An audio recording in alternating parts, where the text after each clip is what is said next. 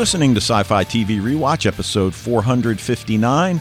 My name is Dave, and I'm joined, as always, by my co host Wayne as we reach the conclusion of season one of the Fox series Fringe. And it's been quite a ride. This episode is freaking mind blowing. So can't wait to get to that yeah, in a few minutes. Yeah, definitely. Uh, this is uh, a, pretty much a template for this is how you should end a first season.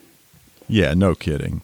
Um, now, just a reminder we typically record either Monday or Tuesday. Feedback's got to be in Sunday night Eastern Standard Time, and we get to record in the morning on, on, this week because you've got a professional day, and I'm making air quotes because uh, I don't know if it's the end of the marking period and you're supposed to be doing grades. No, I'm, I'm, I'm teleworking, man. Our nice, grades went okay. in. Um, yeah, back in April. Oh, okay, so cool. it's a telework day, so I am teleworking. There you go. there you go. Um, now, for you guys, if you want to contact us with episode feedback, questions, whatever, sci fi TV rewatch at gmail.com is the way you can do that. Uh, join the Facebook group and participate there if you haven't already. Now, just a little bit of news. Fred mentions in his feedback, uh, you know, what we're doing next, and as we've said, we're, we're covering Beforeigners next, and whether or not we return to Fringe is still to be determined. But uh, you know, Fred mentioned some of the shows, and you know, The Nevers is a show we plan to continue with, and whether you're calling it season two or season one Part B uh, because they filmed them all and, and they released them six, and then they're going to do six more, which are already done. But all they're saying is sometime in 2022. Uh, Ragnarok is filming season three. Foundation just began filming season two on April 11th, and Tribes of Europa still has not been renewed. So there, we've got nothing imminent right. in, in the uh, in the cooker for the you know what we're going to do after Beforeigners. And, you know, hell, that's six weeks, dude. We got, that's like an eternity for time. us. Tons of time. yeah. So, uh, all right. Anyway, let's get to what we're watching because we cut that short last week because of, uh, you know, the. Because of COVID? Yeah, yeah. Um, That's like you know everything you, you, you when you hear because of it's almost like the next word you automatically expect to be COVID. You know. Yeah, and it'll be interesting if anybody goes back and listens to any of these, um, you know, years down the road or is anyone listening long. now? Yeah. uh, anyway, what we're watching, um, I mentioned a show called Yellow Jackets that is currently on Showtime, and it is really a fascinating show. It's it's a show I did not think I was going to like because I I saw it in my you know little Showtime feed or whatever you want to call it and basically, the premise is that this elite high school girls soccer team is flying to the West Coast to play in some sort of a championship game. Their plane crashes in the Canadian Rockies, and then what we have is sort of a Lord of the Flies meets the Hundred. And they are not rescued for 19 months. And without going into the details, it, it, it goes back and forth between the present and then what was actually taking place. And, and uh, you know, one of the things that occurs to me, I'm not going to get into any more detail other than that, except that it's really good. But it, it got me to thinking about genre shows that have these overarching storylines. And, and I apologize in advance for mentioning the show which shall not be mentioned, but. Go ahead. You know, um, I give you a Lost, dispensation for today. Yeah, I mean, Lost was, if not the first, certainly one of the first, and and, and I think the one that captured, you know, the imagination and attention of, of so many genre television fans. And the thing about Lost was yes, it had a 22 episode season or 24 or whatever, but we only had to wait three or four months for the next installment. Right. Now we get a show that drops, you know, a really cool cliffhanger or whatever, and we might be waiting a year if we're lucky.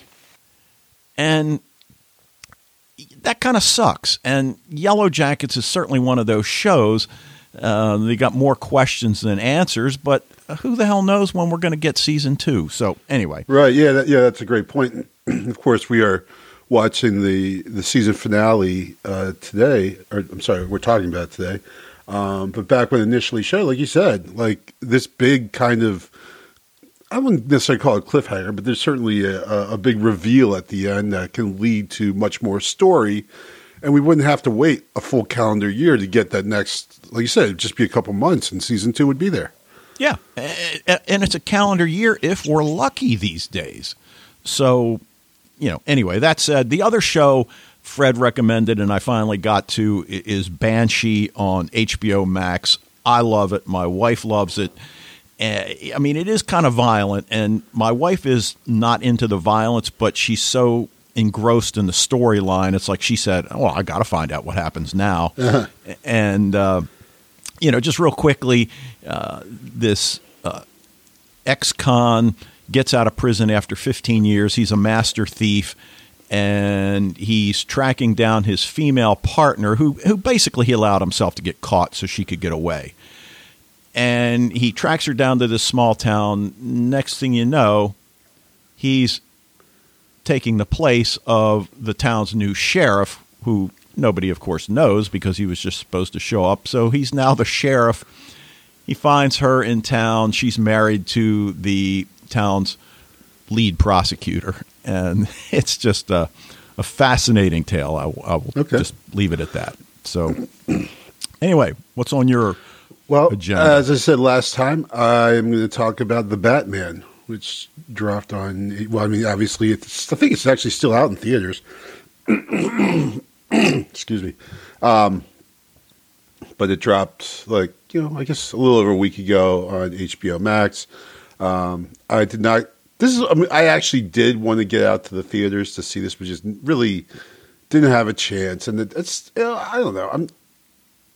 I'm I'm pretty much you know like I, I, don't know still a little nervous about theaters and big crowds and stuff like that. Not that I have because we've been going to field hockey tournaments and everything, and they've been indoor and no one's been masked, so um, you know kind of gotten back into you know used to to going about life like that. But anyway, point is, it was out, didn't see it, but it came on HBO Max, and my home setup is nice enough. It's almost like being in the movie theater, except I don't have to buy tickets. I don't. The popcorn's a lot cheaper, and I don't have to sit right next to someone I don't know. So, um, but uh, I was really surprised by the Batman. Now, also, I'm going to temper this with. Um, when I went sat down to watch it, I was already pretty tired. Like I'd had a long day. Um, so there were parts where I actually start, was nodding off. So I'm not saying it's a boring movie. I'm just saying I was like super tired. But I think part of it is that there's a couple of things that, and, and I appreciate the, the, the, the, the people behind this movie making these decisions of kind of going against the grain of every other Batman movie that's been made, right? like the Christopher Nolan ones was there's a lot of action, a lot of fighting, a lot of like car chases, things like that. And we really don't get that with this one. We get a lot of like detective comics type stuff, you know, like um, and I know you don't know what that means.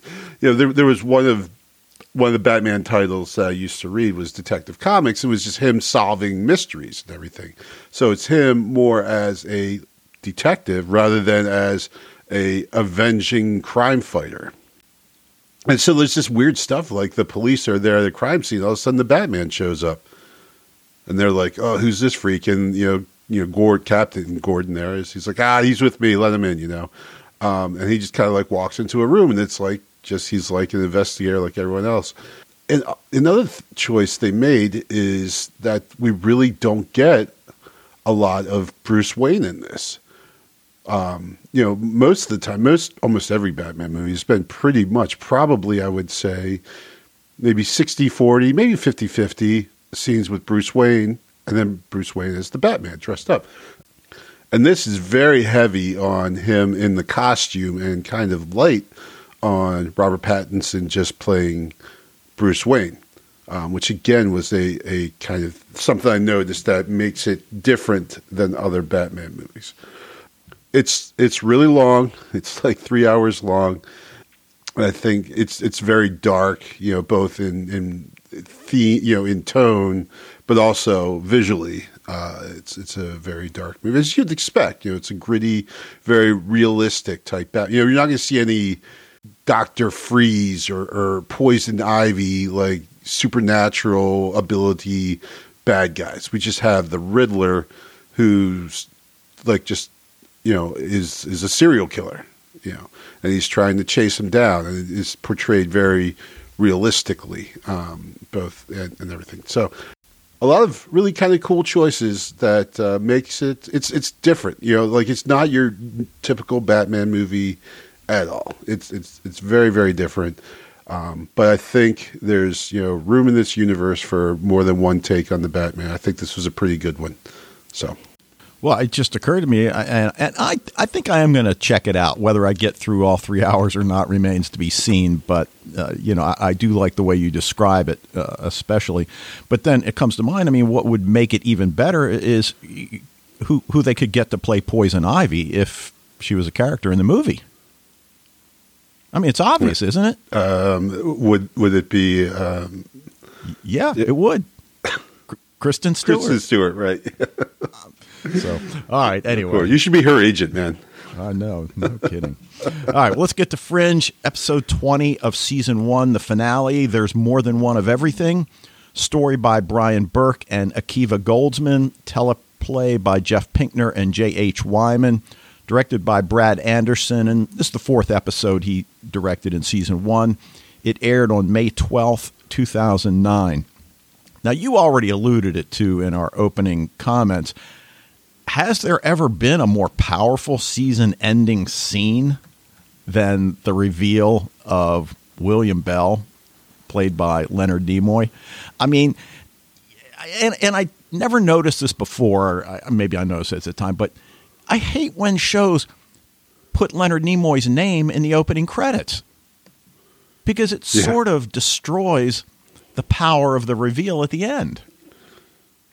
Right, right. You know, I mean, and, and, and as Fred mentioned earlier, you know, it's like um, not today, but a couple weeks ago. You know, we did hear William Bell's voice, and for those who are attentive, probably recognize this Leonard Nimoy's. But I, I am pretty sure that I stand as one of many who was genuinely surprised when Leonard Nimoy turned out to be William Bell. Yeah, and like you said uh, a few weeks back, I don't remember whether I recognized his voice or not. I mean, obviously, both of us are, are huge Star Trek fans of the original series, and I don't remember what the media buzz was about him being in the show. So it's hard to say at this point, but either way, I mean, I mean, when, when Olivia's staring out the window and, and realizes where she is, if she hasn't already, I, I mean, just goosebumps. And, mm-hmm. you know, I mean, has there been a more powerful season ending scene? Um, you know, maybe, but I sure can't think of it offhand. That, that's for sure. Right, and you know, I guess the, the, the, the further away we get from 2001, you know, it, you know, I mean, it's still even though this was like 2009, right? This came out, you know, it's still like close up that that was definitely very much you know something that was probably one of the most significant events of our lives, right? Um, and to, at the end of that scene, to pull out and see the twin towers there. Um, they, you know, they they did some, some. I don't know. Did you ever watch Life on Mars, the American version when it came out? Yes, I have. Yeah, so there was like that scene in the first episode where he transports back into the 70s and he looks up and sees the twin towers. And you know again it was just really something that you were able to to get really a big strong emotional impact um, out of that. Uh, so yeah that was that was definitely a very still it's still a very moving scene that to, to end it. Yeah. Now obviously traveling between worlds without a device is possible right? I mean jones needed the device to open one of the soft spots. And, and you know, again, we'll talk about that in the course of the discussion. But clearly, people like Olivia Dunham don't need any kind of a device. Right. So, h- how exactly it works, we don't know yet at this point. But we've suspected for a few episodes now that that she is able to do it. Um, the well, other we know, that I, mean, last episode we was well, pretty, yeah, yeah, yeah. Well, we suspected. I mean, that was yeah, right, right. And, and we know, Um, uh, you know, that it's the has something to do with the Cortexiphan that she was, you know, uh, the subject of the the test when she was a child. Right. So will there be other, you know, members of that trial group that have the same ability? I mean, we we've seen others have different abilities, but you know, you know right now that's a pretty freaking cool ability to have. That's Yes. for sure. Um, we learned that communication between worlds is possible electronically because you know Nina mentions that's the only way she has been communicating with William Bell. So whether they have cell phone service between uh, the prime universe and the alternate universe, uh, we're not sure exactly what she means by electronic. But uh, but dude, I, I feel like it's whatever method they use is not a common method. You know, it's going to be something kind of there's, there's, going to be some kind of timey wimey wibbly wobbly stuff that's going to. I, I would imagine. Yeah, and you know what? That's that's fine as well. What that I, I forgot to mention it in, in the uh, you know opening news section. I've mentioned that show Counterpart several times, which is a multiverse storyline, and it was on Starz. And what I realized, it's not on Starz anymore, but dude, it's on Amazon Prime. Oh yeah, Yeah, so you can check it out uh, if you're Okay. you know inclined. J.K. Simmons is is one of the lead characters. all right. Uh, Olivia Williams, Simmons. who we uh, Yeah, know from Williams, Dollhouse, is, sure. is uh, in it as well. But anyway, I, I meant forgot to mention that earlier. You know, one of the things that you and I discussed a little bit, uh, you know, in Facebook message before we recorded is that you know there are a lot of hints dropped in this episode as well as previous episodes uh, about Peter and Walter and the two universes. And, you know, we were kind of talking about, well, you know, maybe this stuff is no longer uh, spoiler zone material. Maybe Yeah. it's fair to bring it out into the open because I, the. I, yeah, I totally agree. Yeah, I, Yeah. yeah, because I rewatched it last night, and I'm like, I was, I'm like, oh wow, yeah, you know, this is it's pretty, pretty clear and obvious of, of what's going on here. They they make it at pains to to really, you know, say about what Peter's real deal is. Right. And, you know, we've talked about it in the spoiler zone on multiple occasions, but here Walter essentially admits to Peter that he went to the other world and took the Peter from that world. Now, it doesn't click with Peter yet at this point, but certainly we know from all the clues that have been dropped that, oh, okay. Because certainly we see the headstone with Peter Bishop mm-hmm. having died at seven years of age. Peter doesn't see that. So, you know, as the viewer, you know, we're making these connections that, dude, he just admitted that you're not Peter from this world. You're not Peter Prime.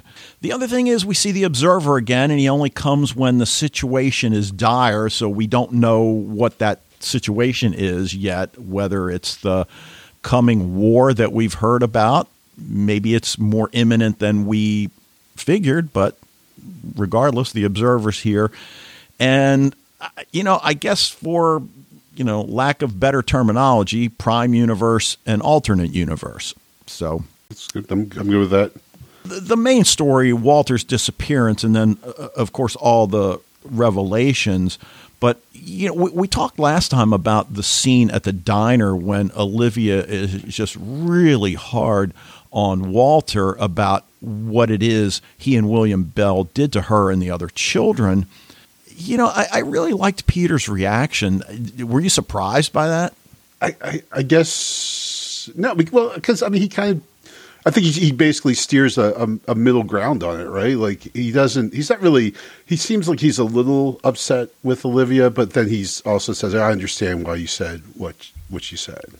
So you know, Yeah. it's not like he's like ah, it's you know, he doesn't give her a pass on it. He's not like it's all good. Don't th- don't worry about it. But on the other hand, he's not too like he doesn't come down really hard on her.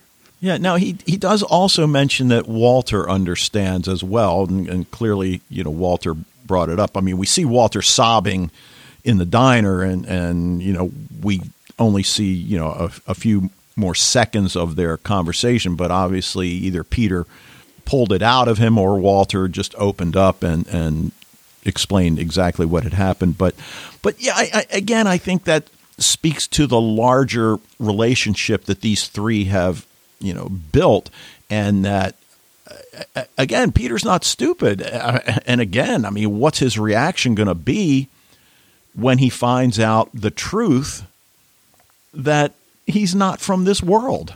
Yeah. I mean, I mean, that's kind of mind blowing when you get to the end of the episode and, and you look at all of the clues that have been dropped. That's kind of the big question that I want answered. And obviously, it's going to happen down the road. But, right. Um, you know, at, at this point, it's, you know, I, I, I would say he will not be best pleased by the news.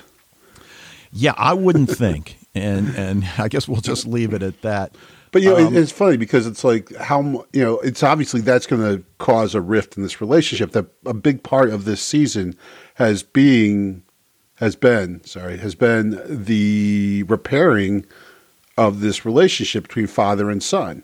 You know, I think we it really I think came to its kind of high point with Peter making the you know, turning the electron microscope into something that could make digital copies of all Walter's records. You know, like that was like a really nice moment we talked about last week.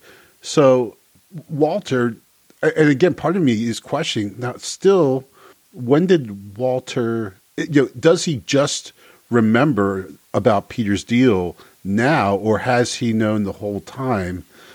Because you know, you figure, you know, for Walter, that's just like he knows that there's this point in time where he's going to have to tell Peter, and that it's going to it's going to very adversely affect this relationship that they've been building. Um, so there's almost like this sense of tragedy uh, uh, and of um, with with Walter as he's ha- must be aware of ultimately what he's going to have to tell Peter and how he, Peter's going to react to that. Yeah, and I mean, if you were using this to teach dramatic irony, it would be very right. easy to do, uh, for for sure. Um, you know, we mentioned the observer, and, and, we see that scene where Walter and the observer are walking along the beach, which visually was just a, a really stunning scene. I wish they had you know brought you know like like kind of a mid shot because it was either that really far away shot of them or then the you know really extreme close up of the two of them talking and I would have liked to seen something in between, but but that's okay. He asks Walter if he recognizes a coin. And Walter's first reaction, how did you get that? And that's when, of course, he, he lays out that line uh, it's from another place, there's more than one of everything. And, yeah. and later on, we see Walter finally finding that device in the beach house with the coin on top of the box. I mean, I, am not really sure whether that was significant that the coin was resting on top of the box and obviously had been there for a long time because you see when he picks it up there's you know the dust all around it. Right. But I, I think just maybe like walter kind of speaking to himself from from the past saying here's what you're looking for you know? Oh a clue. Oh, yeah. okay. Yeah may, uh, that's just kind of like how i took it is just walter knowing that he is uh, forgetful or maybe knowing that his his memory would or whatever I don't know, but just you know left him a clue that he was able to find the thing that he didn't even know what he was looking for. You know, but when he saw the coin, he realized that this is it. This is what I've been looking for. Okay, and, and it does appear as if the observer has led him here. Uh, tells him there isn't much time. Do you remember what it is you're looking for? So, uh, again, whether it's that coming war because th- this device is to plug a hole in the universe, but we also learn that there are soft spots all over. Again, we're just in the Boston, New York area, so we don't know how far these soft spots extend. Are they all over the world? Are they you know, I assume there's a soft spot in Germany near the prison. I guess. Sure. Right, right, right. Uh, you know, we see that scene where where they discover that Walter's missing, and Peter goes from you know not really being that concerned about it to you know then figuring out where his father may have gone, and, and of course, and, he's also. you see the scene when when they're showing him the surveillance photo at Walter at the train station? Eh, you know, I was a little surprised that Peter seemed to be surprised that they had that, and, and I don't want to say he was angry about it, but um, I wonder whether that's you know the side of him that's you know the the libertarian that you know stay out of my business Right. You know, um, I would say government, but you know, massive right. dynamics bigger than the government. Right. Right. yeah. Appear. And you know, massive dynamic is is scary. Right. It is the uh, representation of all you know, kind of faceless, quote unquote, soulless corporations. That uh, you know, like we get a feeling that Peter is just kind of against that type of stuff for sure, and and uh, he is a little. He does seem a little shocked. Yeah, and, and you know we've talked about what Peter's reaction is going to be when he ultimately finds out the truth. And, and again, we've got another one of these touching scenes that's drawing father and son closer together. And, you know, Peter's recalling when his mother used to bring him to the beach house, and then Saturday morning he'd, he'd wake up before his alarm because he could smell the pancakes. And, and, and in a sense, that, that kind of led Walter – to that closet. And then, you know, once in the closet, as you point out, the, the coin was probably, you know, the final clue that he needed to know, mm-hmm. you know, that the thing he was looking for was inside that box. But, you know, he explains about he and William Bell using LSD to see into another world and then trying to figure out, all right, there's got to be a way to do it without drugs which was, I guess, then the genesis of the Jacksonville Cortexiphan trials. So they're getting closer and closer together. But but then that one clue that that he drops around this time, something was lost to me, Peter. Something precious. Okay, fine. At at this point, we don't know exactly what that means, but of course, when we see him and the gravestone's face is finally revealed towards the end of the episode, I'm like, oh, right. Okay. Well, he he follows that up with um, you know, talking about how Peter had gotten sick, which he'd mentioned a number of times throughout. You know, he right. says he I stole something. You know, you were really sick. You were you were going to die or something like that. And so, you know, again, at, at, this point, we probably are able to put it together. But like you said, we really, you know, that's like when he sees the gravestone at the end, or we see it, I should say. That just kind of puts the exclamation point on it, like that. Just yep, that's what we we're talking about. Right. So then the question that you know we've mentioned before, and you mentioned it a few minutes ago, does Walter realize that this is not his son? This is the Peter Bishop that he stole from the alternate universe. It would seem that he does. Did he remember it from the beginning, or has this been a gradual process? yeah, that's that's absolutely my question as well. Has has Walter realized that the whole time. This this whole time has he been aware that that this Peter is a Peter he stole, or is it just now?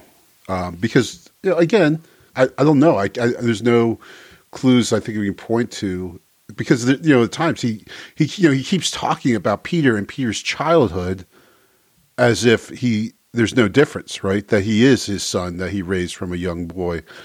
But then, yet again, here we are, we're standing in front of the gravestone, where he clearly um, knows the, that there's two different Peters. So, right, and, that leads me to you know buy into the gradual process answer rather than that he's known all along. Yeah, and you know, so uh, but as you say, we don't we don't certainly know for sure. But he's also talking to Peter about you know what he and Bell you know had had posited that they could open a window and travel between worlds. He says he wanted to do that and take what he'd lost but you have to find the right place, and then things start clicking. And, and uh, of course, Olivia and Charlie are back with the FBI team, and, and they kind of make the connections at roughly the same time that, that Reiden Lake is you know, where they want to go. And of, of course, that that's uh, where they all end up. The other story, David Robert Jones and Olivia jumping worlds, and, and obviously it's all it's all connected. But that opening scene when Nina's brought into the hospital after getting shot, and you were right last week. I, I didn't remember. I, I mentioned that I thought maybe they just used a stun gun, but you know, as you mentioned, that the sound certainly I- implied that it was an actual Right. gunshot, which is, of course, what it is. But I thought it was pretty cool how they figure out who who the man in the mask is, and you know, voice recognition is a thing, and Sure. you would think the FBI has the latest technology, so it only takes them a few minutes to uh, figure uh, figure it out. But I, I forget who it is that that mentions about the bandages. I mean, certainly Jones mentions that teleportation certainly has its cost. Has to right, take a toll. And yeah, it's Olivia who says, you know, the other guys are wearing masks, but this guy's wearing bandages. You know, you know and and we're thinking like okay well why shoot a- again because we learned all they wanted was that power cell that actually and, it- and it, slipped by me the first time i watched it you know this time which would probably be about the third or fourth time i watched Right. it but that william bell it wasn't part of her functioning arm he hid it in her arm so we, you, you know, why did he hide that in her arm? Did he suspect that somebody would come looking for it at some point? And who would that somebody be? I kind of doubt it's David Robert Jones, which then just leaves Walter Bishop. So was he hiding it from Walter? I don't know. I mean, we don't get Well, the I- you idea know, that it, it- I- it was part of her functioning arm. But I, you know, on the other hand, though, like after it's out, like she has her arm in the sling. Like, Mm-hmm. why would you need your bionic arm in a sling? like, Yeah, well, that's a good point too. So I, I, that's that, that. That's the only thing that made me question. Like, oh, was it actually something that was related to the functionality of the arm? Oh, okay. Well, that's a good point. And and we get that great scene when Broyles is at the hospital, and, and uh, apparently she has Kevlar parts in her rib cage, which helped save her as well. And and uh, Olivia shows up uh, as the specialist from Massive Dynamic are working on her. Let's just say this treatment doesn't fall under any HMO. Yeah, that was a good one. Yeah, and and, and Broyles again, his dry humor is just always spot on whenever it uh, appears, and and this was certainly one of the uh, one of the great things. You know, when she says she doesn't know where Bell is, yeah, she knows where he is. I Right. mean, I, I you know, I mean, obviously, it comes out later in the episode, but I'm not sure why she feels she needs to keep that from Olivia and Philip at, this point. I, I mean, she knows they're on her side. I mean, I don't. oh, he's in the other world. Well, let's just go get him then. Okay. Right. Yeah, yeah, yeah. This whole season, she's been kind of this mix of helpful and unhelpful. You know, or you know, kind of hindering and helping their their investigations. Uh, and so this, I, you know, I just is kind of like in line with all that. You know, like she only she keeps her cards very close to the vest and. Um, you know, only reveals what is absolutely necessary. Yeah, and I don't want to overstate how significant an actual multiverse is and what that will do to, you know, everybody's thinking. So, you know, maybe at this point she's just trying to buy time to make sure that that information you know is in good hands with Olivia Dunham. For some reason, I suspect Philip already knows this, and and of course, I, I think Nina even says to Olivia, "I think you, I think you know where he is," and of, of course, we're suspecting that as well. So, you know, that was pretty cool, and and that line about, well, what can he do with it? What can't he do with it? Well, and Right. and of course, we learn he needs it to power his devices I mean, a cool scene where Jones and his team are just setting up their devices in the middle of the road. Uh, are they in? I can never remember whether they're in New York or Boston. They're in New York, yeah. Okay. So it wouldn't matter which city. I mean, I guess New York technically is a, is a much busier city than Boston, but Boston. I mean, it's just more likely that someone just setting something up in the middle of the street in New York would be more like realistic that people wouldn't care if this was happening. Right. just and, keep going about their their day, you know. And that's what most of them do. I mean, occasionally you'll see somebody walk by and glance over and then go right back and you see virtually everybody on their cell phone. And, and you know, we've mentioned this is 2009, the era of flip phones. Um, I don't know if Blackberries are a thing in 2009. They probably are uh, at this point. Mm, figure they were, yeah, I guess. Right, but I never I had one. What what happens is it, whatever Jones' device is doing, sending out, you know, or emitting signals or whatever, it does seem to be impacting people's phones because you start seeing everybody take the phone away from their ear and look at it like we all do. It's like, yeah, okay, looking at it's going to give me the answer as to what's wrong. Yeah, okay, that's good. But the scene with the truck, you know, once he gets it active and we see that shimmering with the bridge in the background, again, just an awesome awesome scene. We see the truck coming from the other universe, and, and again, we're not exactly sure what it is we're seeing yet. Right. And then when they can't hold that opening open long enough and it shears off the back of the truck, it's like, wow, that yeah. was cool. And then, of course, Broyles or, or Charlie, I guess, it's like, eh, this truck was never made. Yeah, right. Um, because yeah, like there's no VIN number, or the VIN number is doesn't exist in this world and everything. So, yeah, yeah, that was that yeah. was that was wild. Yeah, the only thing is like the driver died, and like I, I mean, I know it did hit that car and everything, but it didn't seem like I don't, yeah, I don't. Yeah, you would think the truck would. It, it, it didn't seem like it was that violent of a collision, you know. Yeah, that, that somebody in the passenger seat. Yeah, I could see them getting killed, but right. yeah, I know what you're saying.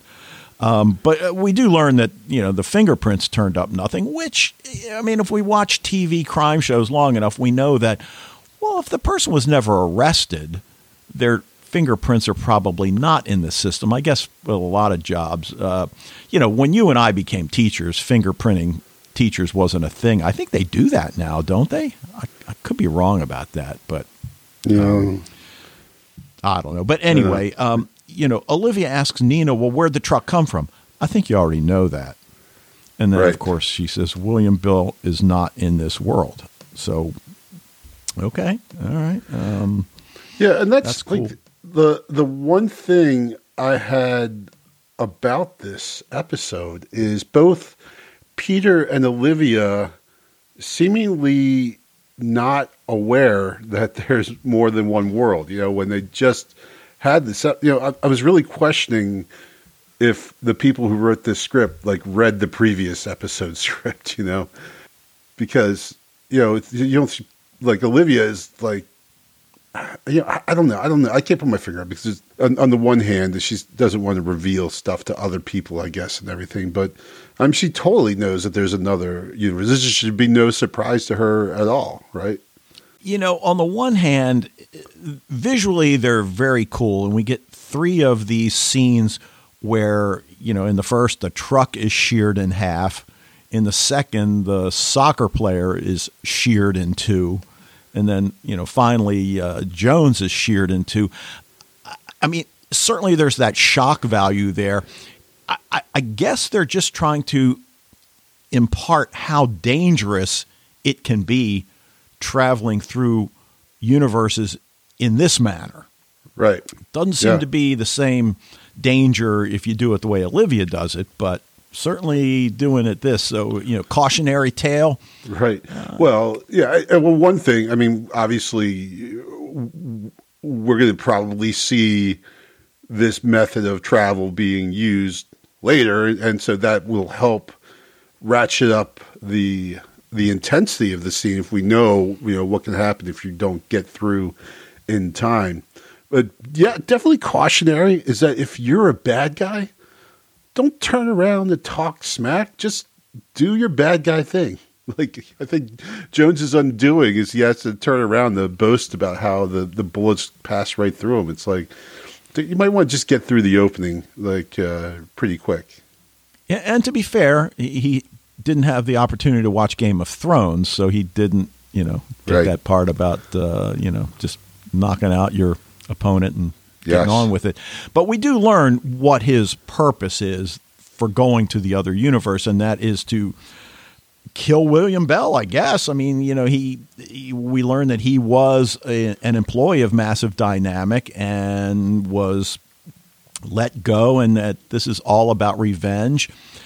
Which, on the one hand, seems kind of weak, and I don't mean Yes. weak weak writing, because I guess you could interpret it that way as well. But I mean, just as a motivation, uh, look, revenge is a real thing as a motivator. We we understand that, but to use this level of technology to exact your revenge, um, okay. I, I mean, I, I guess. Uh, I mean, I don't think it detracts from the story, but it it just did occur to me for sure.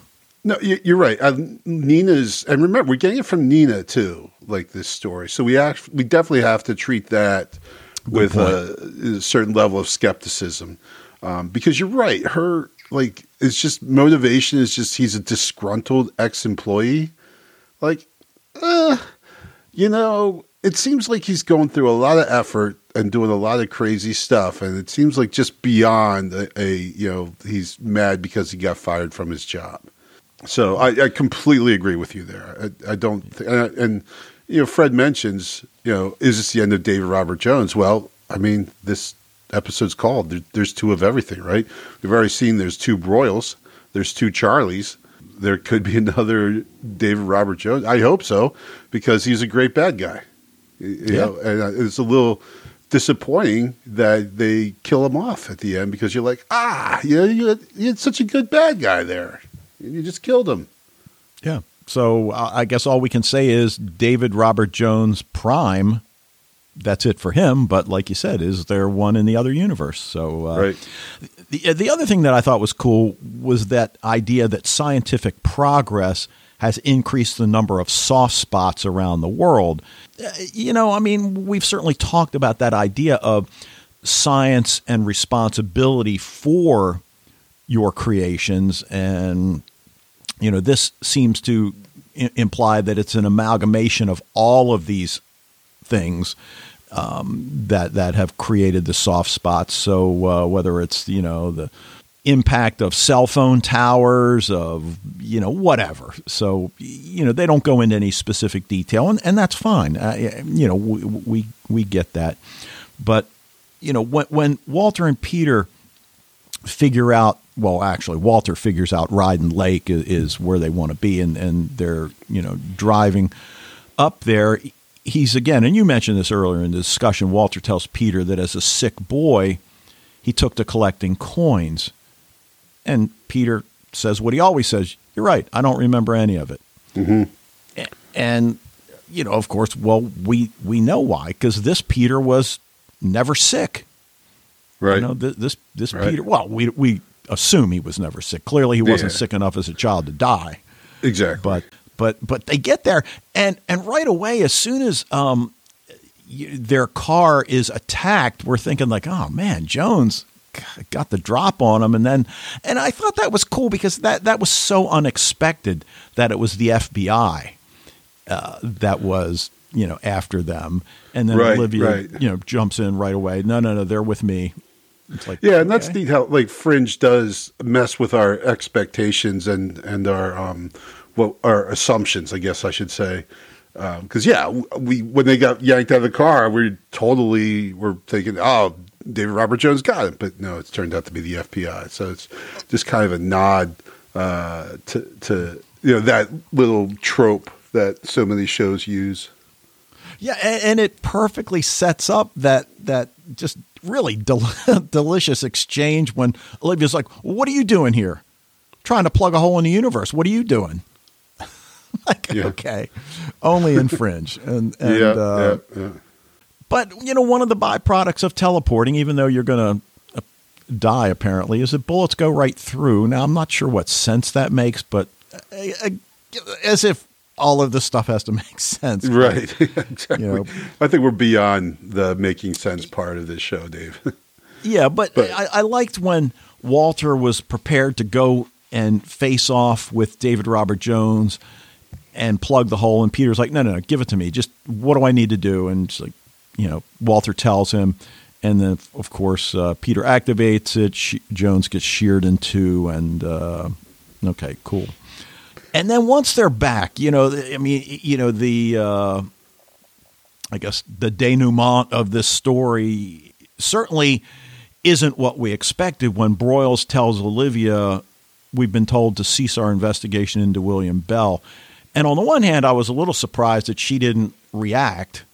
On the other hand, I think she, like us, realizes, you know, that's not our biggest concern at this point. You know, Right. we we, Right, we yeah. kind of have verification that Yeah, there's an alternate there's a- universe. all right, yeah, there's a whole alternate universe, right? And, And we according to ZFT, we're at war with them. So Right. And then we, we get that lead into the, the final scene. I don't know if you notice this or not, but Olivia's at home and the camera kind of focuses in on her gun and her badge yes, as the visual focal point.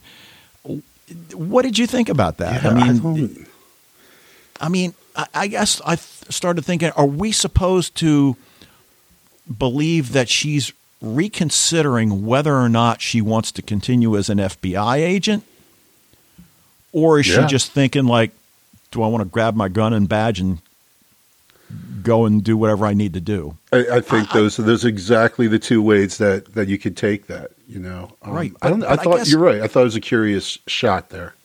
And and I guess I feel like she's reconsidering this career path. Not that she's going to let go of everything she's seen and learned, but maybe she doesn't want to do it as an FBI agent and all of the constraints that brings with it.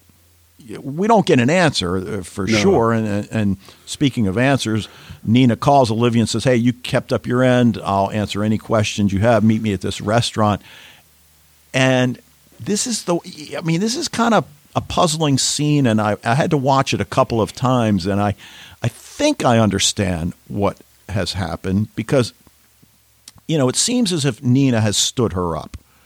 You know, we Right. see the restaurant's full, um, and then she's there alone. She goes down an elevator, and at first I wasn't sure whether it was the hotel elevator or an elevator at Massive Dynamic. You know, there's some sort of a flash and and you know flashing between worlds. Right, because like And suddenly then- there's a bunch of people in the elevator with her, right? Right. So uh, I think what has happened is that you know she's she's flashing between worlds here. The door opens, a woman greets her and takes her to meet William Bell, and of course that's the big reveal that it's Leonard Nimoy. But what I'm wondering is, it, seems to me because we, we learn she's in the South Tower, which is uh, of course, has survived in the in the alternate world, but I'm assuming that she was teleported somehow. That that just like Jones was teleported out of the prison because he didn't have the device in his prison cell, so somebody externally teleported him. So I'm assuming somebody teleported right, her. right, because it's you not know. possible in her world to be in the World Trade Center. Right. So I'm assuming she was teleported, and you know now she's in the other universe, and, and you know of course that you know who are you? And, and you know it didn't matter that there was no reason that he should be in shadow given the lighting in that office, but. Ah, okay, it's, it's whatever. Leonard Nimoy. They're making it as dramatic as possible. Of gonna. Absolutely, and that was that was fine. But Um, there's also some curious about this whole thing because she's almost in a car accident, right? Yes. 'Cause oh, it- you know what? And I think that's when she travels to the other universe. Is the car accident? That's what I was wondering because we learned the previous week that she, when she's like emotional or something, is when she can travel, right? Right. So I, did they yeah. stage this and then, then then she crosses over right there. You know, I don't. I'm, that's, I'm not well, that's a good sure point. that. I I think you're exactly right. I think that's the point at which she travels between universes, whether they staged it or not. Which you would think maybe they did because they know that that it's the emotion that that enables her to use her power, and then once she's in that other universe, then she's teleported to the to the tower. But then also, But- you know, I also realized so probably. Well, uh, maybe she didn't. Okay, yeah, if she wasn't, yeah, if she wasn't in at in, you know, with, downtown to see the twin towers, then you know, so yeah, they, they, then goes to she must have been teleported in some way, right? Because Right. whether she was in our world or, or the, this world, you know, it certainly would have given her a second of pause to say, "Oh, hey, there's the twin towers. That's nice that they're back up already." You know, like, Yep. um, so so yeah, I, I 100 percent agree with you on that one. Right now, did you notice the newspaper? I mean, how could you not? You know, Right. when she first goes into William Bell's office, and the first thing, again, this is one of those things that you see Obama's move into the White House, and we're thinking like, okay, so you know, William Bell just had a newspaper sent over from the other universe so we can keep up with what's going on. But then you read it again, and it says Obama's move into the new White House The new White House, yeah, which implies that something happened fairly catastrophic happened to the original one because Right. If it, if it was something else, they would have said into the renovated White House. Right, But, right, but no, right, it's right. it's The new. Yep. well, Um, and we we already know that this world is much more intense than ours, or what we've seen of it has been. I should say, what we've seen of this world has been much more intense. The FBI, Charlie, um, you know, where we we get a feeling that things are not going well in this. You know, the other time she saw there's like smoke coming out of those buildings and everything. So we know things are are not going well for the the um, alternate world. Well, right, and you know, Fred mentions in his feedback about, I, I guess, a, a, balance of people. in other words, that you know, what about in, in this alternate universe? There are just shy of four thousand people that lost their lives in the t- Twin Tower incident in, in the Prime universe. Well, now those people are alive. How is that going to impact the the greater storyline? And I guess my argument would be that there's probably another tragedy Right? that yeah. w- would would compensate for for that. It's Uh-huh. not the twin towers, but it's something else. We don't know what that something else is. We we certainly could imply that it, it might be the uh, or infer that it might be something to do with the White House, but uh, you know, again, we don't know at this point. The other thing, former President Kennedy addresses the UN right. so JFK was not assassinated in, Yeah. in this world, or if he was, he survived. But then the other one that obviously has way more meaning to people like us, and that is that Len Bias was the MVP of the playoffs. Did it say that? And yeah, no way. yeah, my Bias leads Bias MVP Bias leads Celtics to title or something like that. And of course, being from Maryland, we know sadly that Len Bias was the number one pick in the draft. He was number two. Uh, oh, he was number two. Okay. Yeah.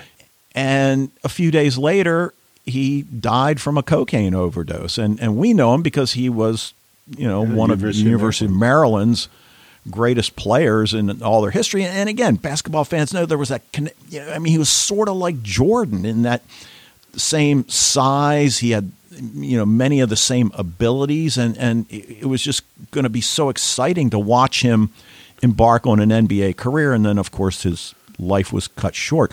But again, you know, if you're not a basketball fan, that that may have gone right by you. The JFK, maybe not so much, but Len Bias, yeah. So wow, I didn't. You know, I I didn't even catch that at all because I you know I didn't pause it to read the the headlines. But oh man, wow, Yeah. that's that's So- crazy. Yeah. Well, uh, that's all I've got. Is there something we're forgetting? I think so, I don't know. I don't know. No, I think that I mean there's there's so much. Well, you know, there's a bell on his desk. Yeah. right? What's up with that? I don't know. But And he his rings name's. William Bell. He's got a bell. Right? Yeah, but there's got to be something else, and I I don't have a clue. Yeah. Well, I mean, it's Yeah. yeah. obviously, there's something more to it than just the fact of his Right? last Does it name. activate something or. Someone? Right. Well, again, it's so prominent in that shot that it's certainly significant. Right. Yeah. Um, there's just a couple things I like. Uh, that well, the, the actually the one thing was that uh, I was out of town this weekend, and actually, Revenge of the Nerds was on television. I'm watching it, and I realized that the guy who played Booger in Revenge of the Nerds is not Clint Howard. And I was completely wrong in Oh, uh, okay. in in that uh, in making that connection yesterday. So. So I, I apologize to both actors and uh, and everyone for my ignorance, but yeah, two different people entirely. Cool. Um, but I think All right. outside of that, I think I think we've got it. Okay. All right. Well, let's get to Fred's feedback, and we'll be right back. Hello, Dave and Wayne, and all listeners to Sci-Fi TV Rewatch. This is Fred from the Netherlands with some feedback for Fringe Season 1, Episode 20, the Season 1 finale. I gave this episode a 10 on IMDb, so that would be an A+. plus. And that's mainly because this episode really brought the story further. Quite some reveals, quite some insights, and quite some stuff we were waiting for. We assumed Nina Sharp to be an antagonist, but suddenly they are cooperating in quite an intensive way. I really wonder how this will go in the rest of the series and how often this will switch around. I think it's the last we have seen of David Robert Jones, or at least half of him. It reminded me very much of Under the Dome, of which I only watched, I think, the first three episodes, where there was also, I think, a cow or something like that. They sliced just into two pieces. Talking about other series, of course, you mentioned it quite often, Dave, the series we both watched, Counterpart. I'm really wondering how the next season will take up these two parallel worlds. Well, fortunately or sadly, I don't have to wait any longer because I can watch on and I'm, yeah, expecting you will not do season two with all kinds of other series like Ragnarok, The Nevers, um, First Beforeigners, Foundation, Tribes of Europe. Well, there will be a lot of follow up seasons you probably will do, and not the season two of Fringe. Almost at the end of the episode, we see Walter going to the grave of his son, Peter Bishop, seven years old. And of course, we immediately get the idea that the Peter Bishop we know is actually one from the alternative reality, which also could explain why Peter misses a lot of his childhood memories. So, when it's the other Peter, he has perhaps other memories. But actually, Walter should know this. On the other hand, Walter is often very confused or he just forces himself to believe that this is the real Peter, so his son from, let's say, the prime timeline. But what they should have done somehow is taken the memory away from this seven year old boy that comes from the other parallel reality. Because up till seven years, well, I think when you are in adulthood, you still remember some stuff from, let's say, four till seven, whatever. I also get the idea of the function of the observer is a kind of guardian between the two worlds, perhaps. Because at a certain point he says to, I think the previous episode, to Walter, it's time. And Walter just goes with him, and then he lands up in this beach house looking for the device that can seal crossings between the two parallel worlds. At the end of the episode, it looks like that Olivia is going to the alternative world, and the only thing I don't understand is why David Robert Jones has a device and uh, takes a lot of effort to cross the line, and she, she just walks in. Big question is, of course, why is William Bell in the alternative reality? Is there not a second William Bell? But perhaps that one died because we see that there can be a difference in the different realities who lives and who dies because on the newspaper we see that former President Kennedy is addressing whatever, so Kennedy is still alive. And of course, we see the Twin Towers still there. Big question then, of course, is when did these realities diverge? Couldn't be too long ago, because then the populations would be quite, quite different. Imagine, for instance, that all the people in the Twin Towers that died survive now. What kind of influence will that have on the future if so many people who die in one reality survive in another? Well, this divergent point has to be at least for 56 years ago because Kennedy survived.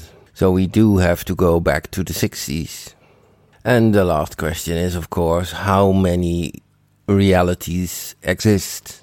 Infinitive or just two? Okay, that will be all for this time. That will be all for Fringe. Thank you very much for doing this because Fringe was on my list for quite a long time, but I never realized what it really was. So now I surely know it. Well, one season.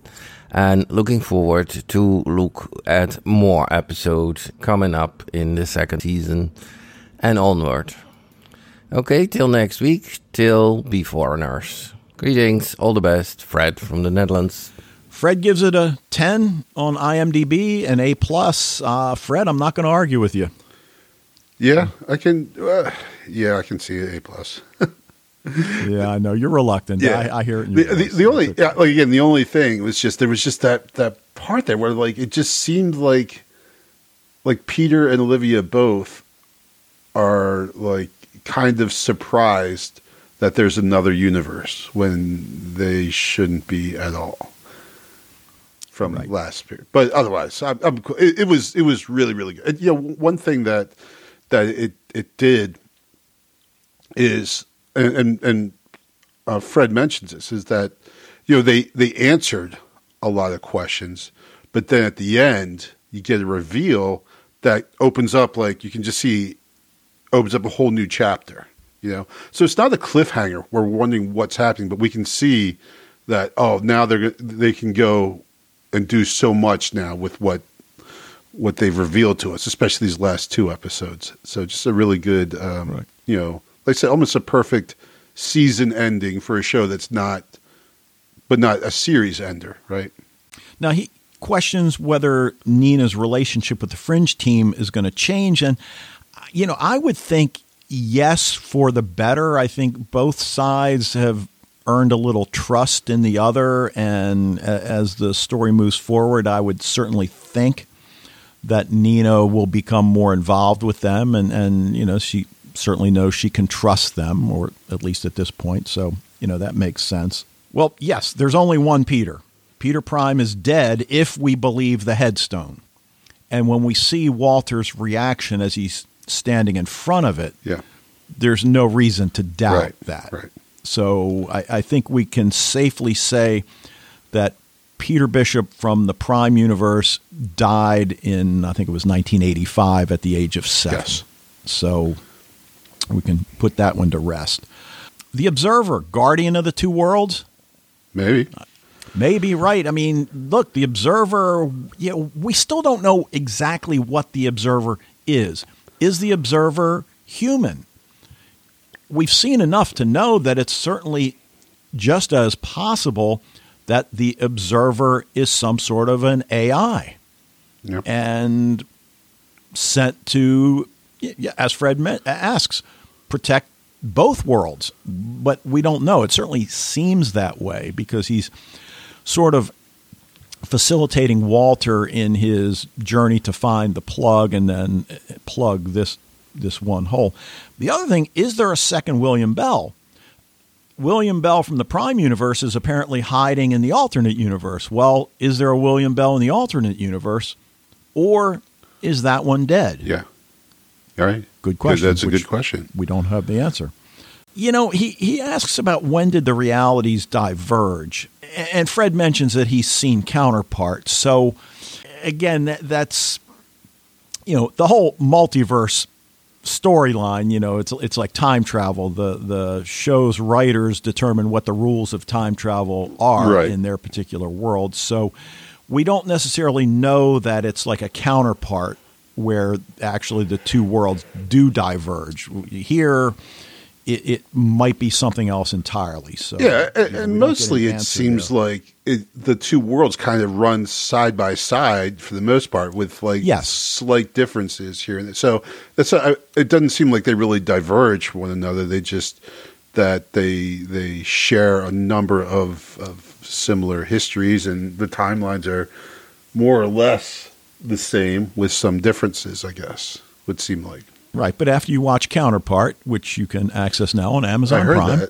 Uh, you you'll understand Fred's question. Gotcha. But uh, anyway, that's all I've got for Fred's feedback. Is there something you want to Yeah, mention? no, it was uh, it was nice hearing the bells in the background during it. That was, it's always nice to hear. So Yes. Um, yeah. But no, I'm I'm good. I think I think that's all the stuff that I had written down. So we're all going A plus on this one, which I think is worthy, and uh, we will leave that discussion there, and and that will do it at least for now with our journey and and rewatch of Fringe. But that'll do it for this episode of Sci-Fi TV Rewatch. Thank you for joining us. Uh, check out the Facebook group if you haven't already. Sci-Fi TV Rewatch at gmail.com is the way you can contact us. We'll be back next week to talk about the season two premiere of the Norwegian Netflix series Beforeigners. But until But, then, you know what, Dave? I have said too much. I'm not supposed to get involved.